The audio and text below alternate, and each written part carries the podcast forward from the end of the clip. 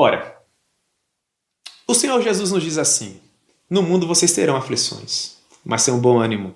Eu venci o mundo. Significa dizer, irmãos, que o fato de nós sermos cristãos não nos isenta de sofrimento, não nos isenta de momentos tristes, não nos isenta de alguma melancolia ao longo da nossa jornada. Mas também é verdade dizer que a alegria vem, que o conforto vem, que a satisfação em Deus vem. Portanto, eu gostaria de encorajar você que, quem sabe, talvez esteja passando por um momento de dificuldade assim. Talvez você até se sinta à vontade de conversar conosco aqui no chat da nossa conversa, algo daquilo que você tem experimentado. Talvez, meu irmão, olha que coisa interessante, você possa até compartilhar conosco algo daquilo que você experimentou e como Deus te auxiliou. Será que você se vê nessa análise do Salmo 116 que nós estamos fazendo? Será que você se vê nessa literatura que eu estive sugerindo para vocês aqui?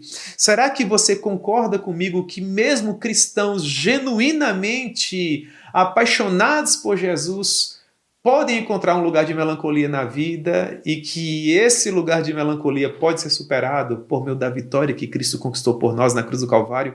E que às vezes o, a, a, o motivo da nossa melancolia não tem a ver com circunstâncias, com problemas biológicos ou mesmo espirituais. Às vezes, na verdade, nós podemos simplesmente estar tristes, Pois bem, mas ainda, e agora presta atenção, olha para mim, esse é o momento, olha para o pastor. Ainda que a causa da tua melancolia seja algo circunstancial, ainda que seja algo biológico, ainda que seja algo espiritual, meu irmão, quero dizer para ti, há poder suficiente no sangue de Jesus para te ajudar. E quando eu me refiro à ajuda, meu irmão, eu quero te dizer que Jesus pode utilizar a medicina, profissionais que estudaram e se prepararam para te ajudar na tua caminhada.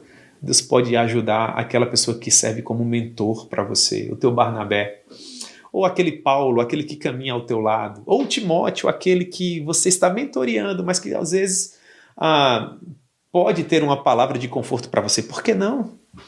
Ninguém que, em relação a você, eu vou usar um exemplo, intelectualmente uh, é tão humilde ao ponto de não poder te ajudar com a palavra de sabedoria. Claro que há possibilidade. Portanto, perceba, meu irmão, não é errado procurar ajuda quando nós estamos tristes. Não é errado procurar ajuda quando nós estamos melancólicos. Há profissionais preparados para isso e há homens e mulheres de Deus dotados de dons tão preciosos que podem nos auxiliar também.